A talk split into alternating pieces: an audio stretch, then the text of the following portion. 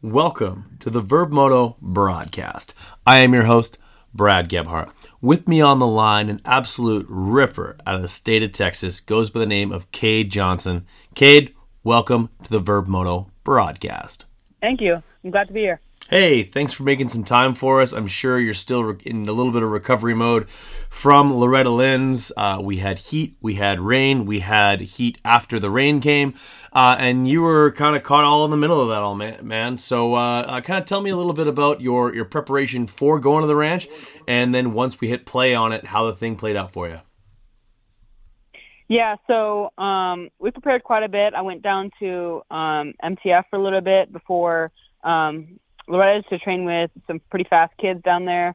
Um, so uh, because there's really fast 125 kids down there, so we trained down there. Then we came to Loretta's, and honestly, the heat at Loretta's wasn't even that bad compared to Georgia and the Texas heat this year. So um, it was kind of it wasn't super hot on that aspect, but the uh, the rain was for sure a curveball, and um, I felt like I managed it pretty good. But um, yeah, it was it was for sure something interesting. So.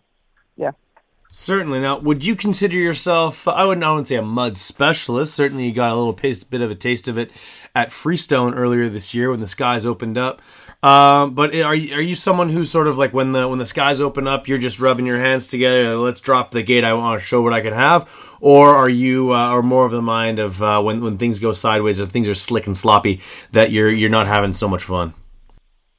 So actually, um, pretty much like my entire life, it was kind of I didn't really like it, but recently for some reason, I've just kind of gotten good in the mud, and I kind of really like it now. So um, I think I'm more of a I, I drop those gates, let's go racing type of deal nowadays. So uh, um, I, I guess it's a new grown um, love for the mud. So yeah.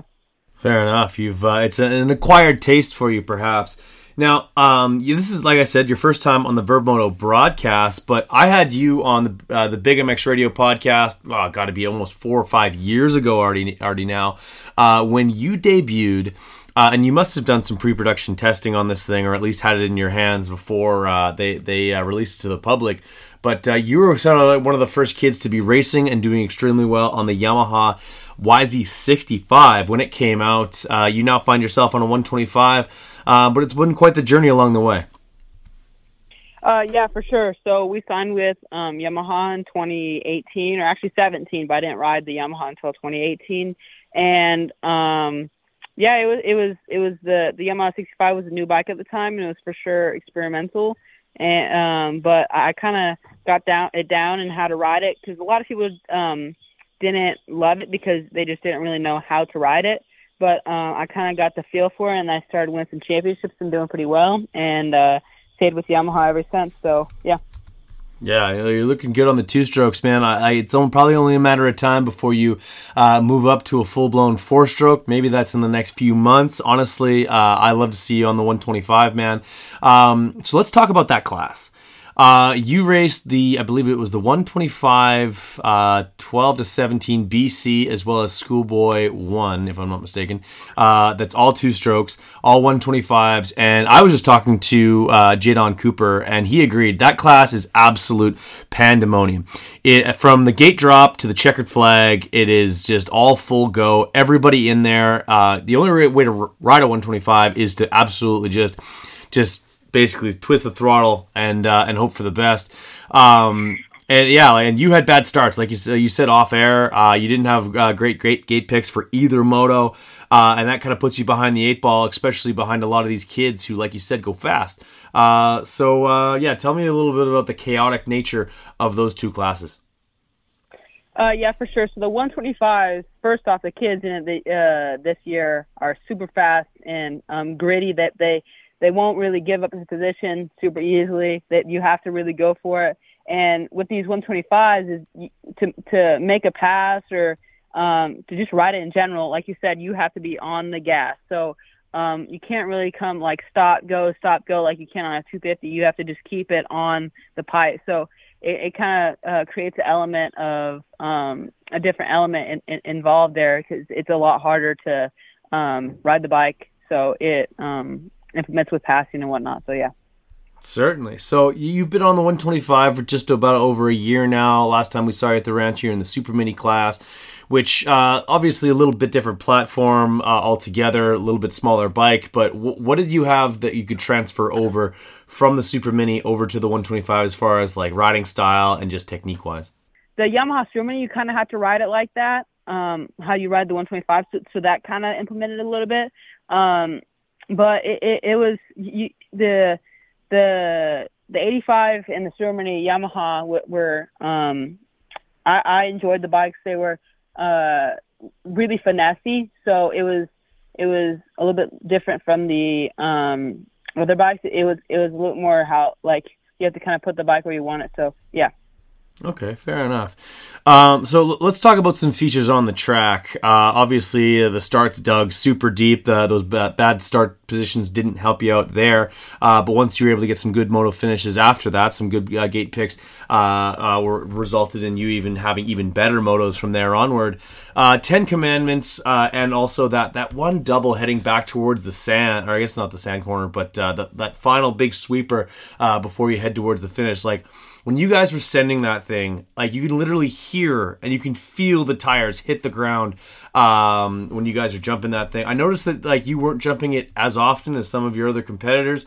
Honestly, I don't think it was that much faster on most occasions, but like just take tell me a little bit about how much that takes out of you just to be basically like if you don't land that thing like on the spot of exactly where you need to have it, you're basically ascending it about 45, 75 feet to uh, to completely flat.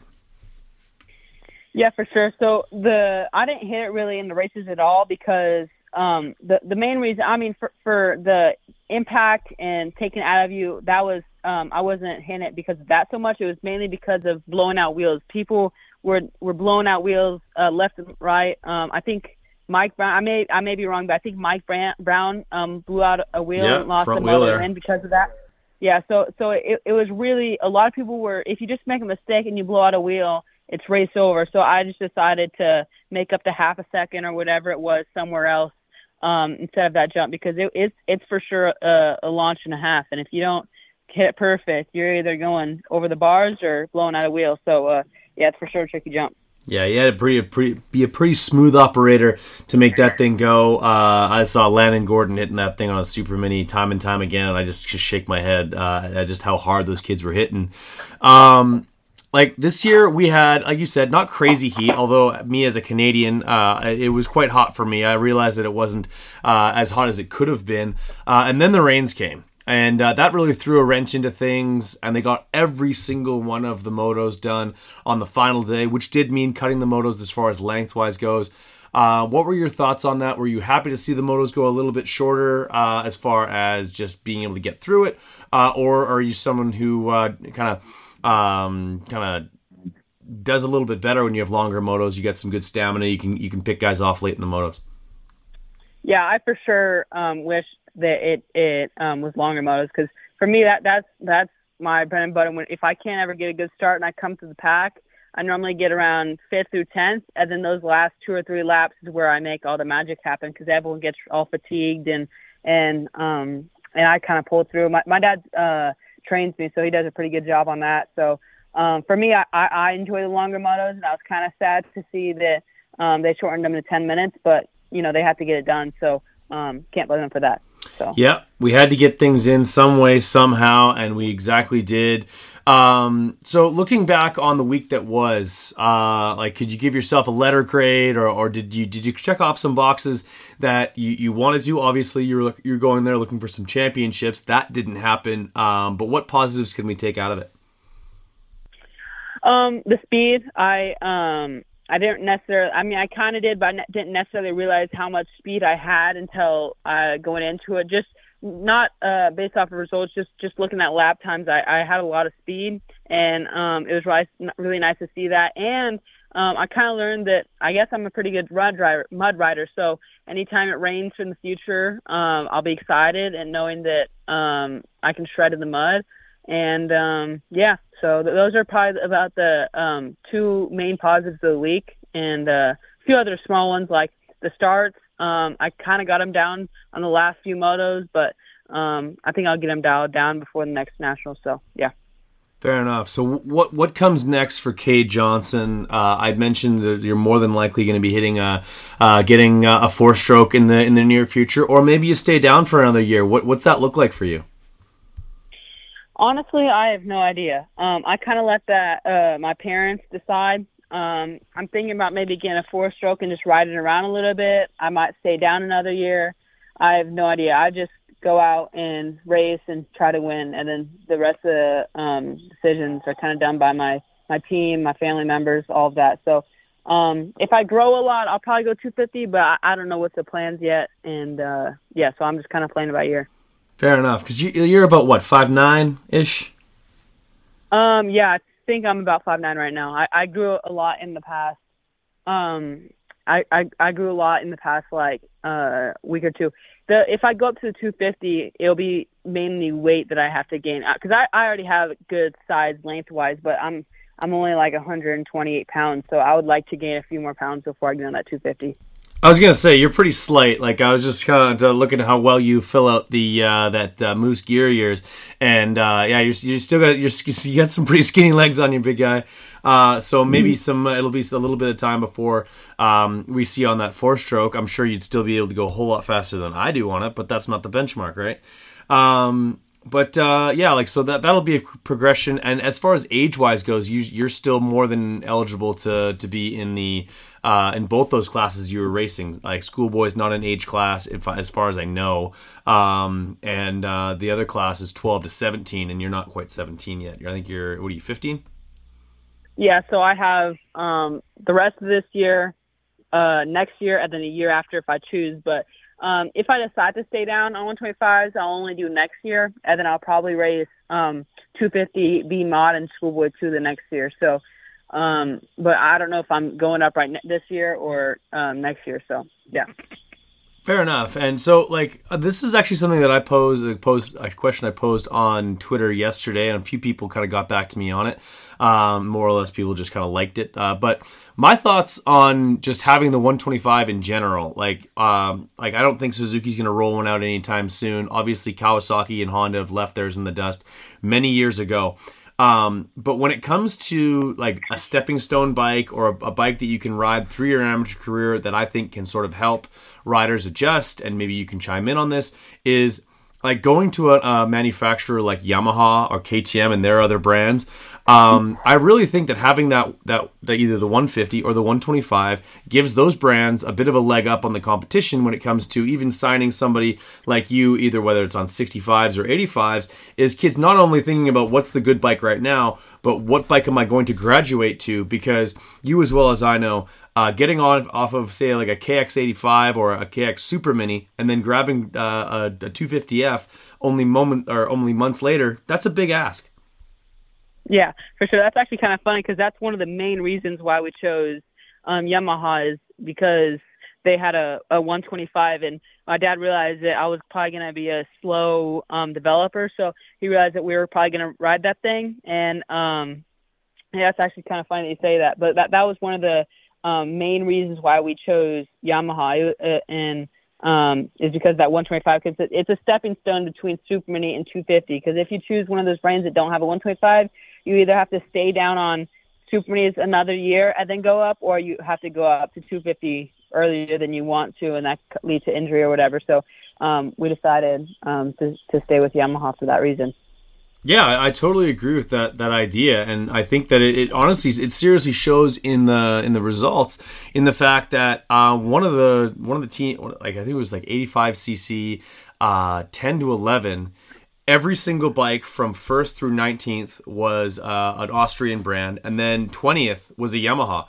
Um, there wasn't, I don't think there was a single Kawasaki in the whole class. Whereas if you spin the clocks back to my my era, like you just see green fenders all the way down. Um, so certainly, it, it, seems like you just said in your in your case that uh, the 125 was a was a uh, like a, a big um, sort of kind of swayed your, your choice, and, and, and clearly uh, you're a big fan of it because you look good. Like the the the 17 machine, it was looking good this last weekend, man. Yeah, for sure. Um, I, I was feeling pretty good on that track, Loretta's. I, I always really like Loretta's.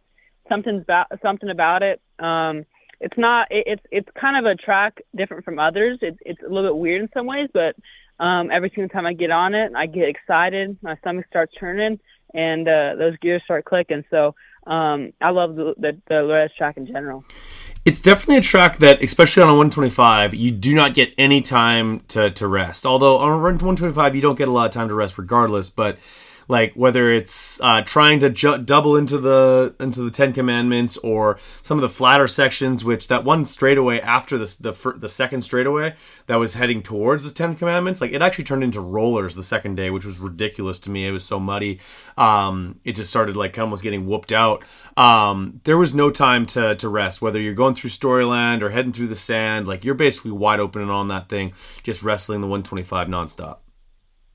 Yeah, for sure. The the the Loretta's track is insanely insanely rough. So um, just just the especially on the 125, like you said, it, it's it's it's for sure tough. Those um those braking bumps turn into doubles, and you have to start doubling through them, and, and then you can't you can't ride. It's hard to ride the Loretta's track how you're supposed to ride at 125 because on a 125 you're supposed to be just like in third fourth gear bra like around around the outsides, and there's not really any outside, so it, it for sure throws a curveball. But I, I I like the the the, the curveball, I guess you could say. So um yeah.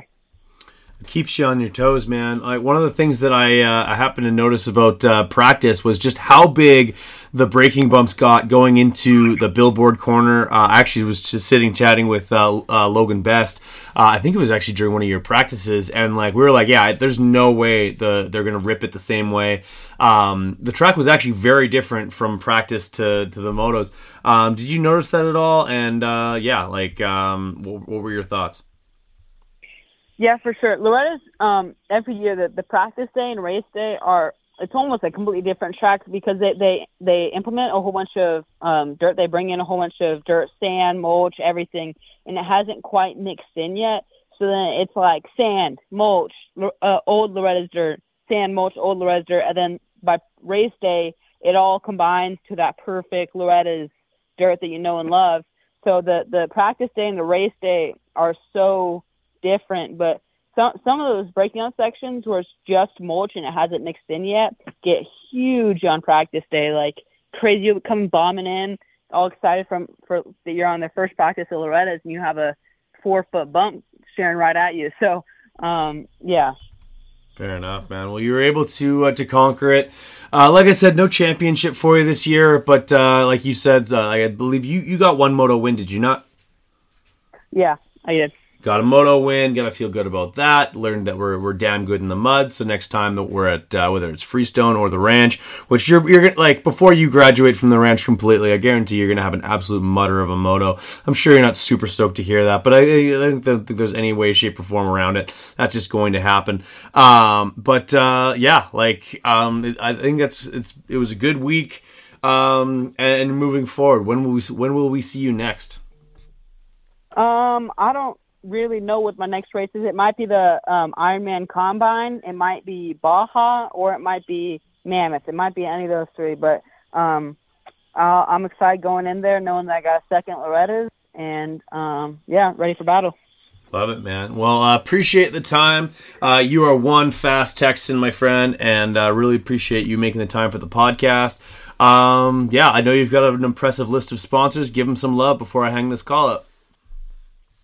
no problem. Natural Chef Association, Yamaha Blue Crew, Rock River, um, Danny Lewis, Donnie Luce, Ed Torrance, um, BJ Burns, MX University, uh, MTF for Let Me Train there this summer, um, Colin Millsaps, Brian, uh, my mechanics, Caleb Donaldson, Robert, um, Ed, Monster Army, Dunlop uh, Tires, 100% Bell Helmet, Moose Racing, Parts Limited, Alpine Star Boots, 100% goggles, just everyone that um, it's helped me out. Thank you.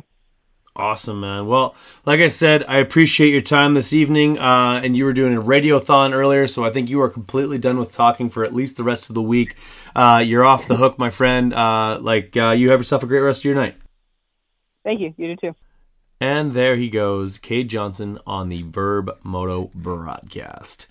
Hope you guys are enjoying these podcasts. Um, if you guys have any suggestions and what you'd like to hear from the Vurbmoto crew, please let us know via social media. Would love to hear from you. If this is the first episode you're checking out, glad you're joining us and hope that you like, subscribe, and uh, want to watch some more. So, have yourselves a great rest of your day. And as always, thanks for listening.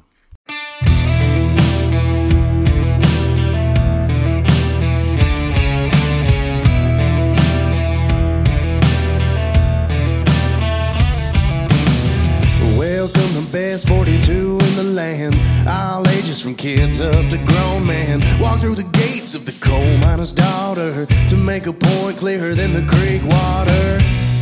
Uh, who's the best? Who's it gonna be? In Hurricane Mills, Tennessee. Can you feel the adrenaline? Dirt flies hypnotized by the wheel spin.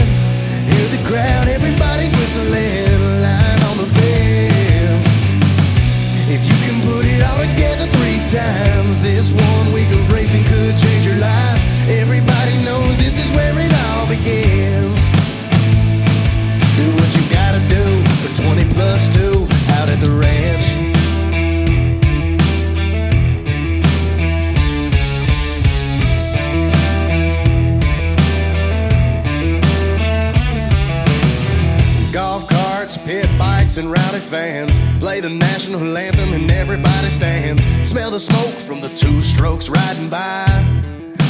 second cards on its side.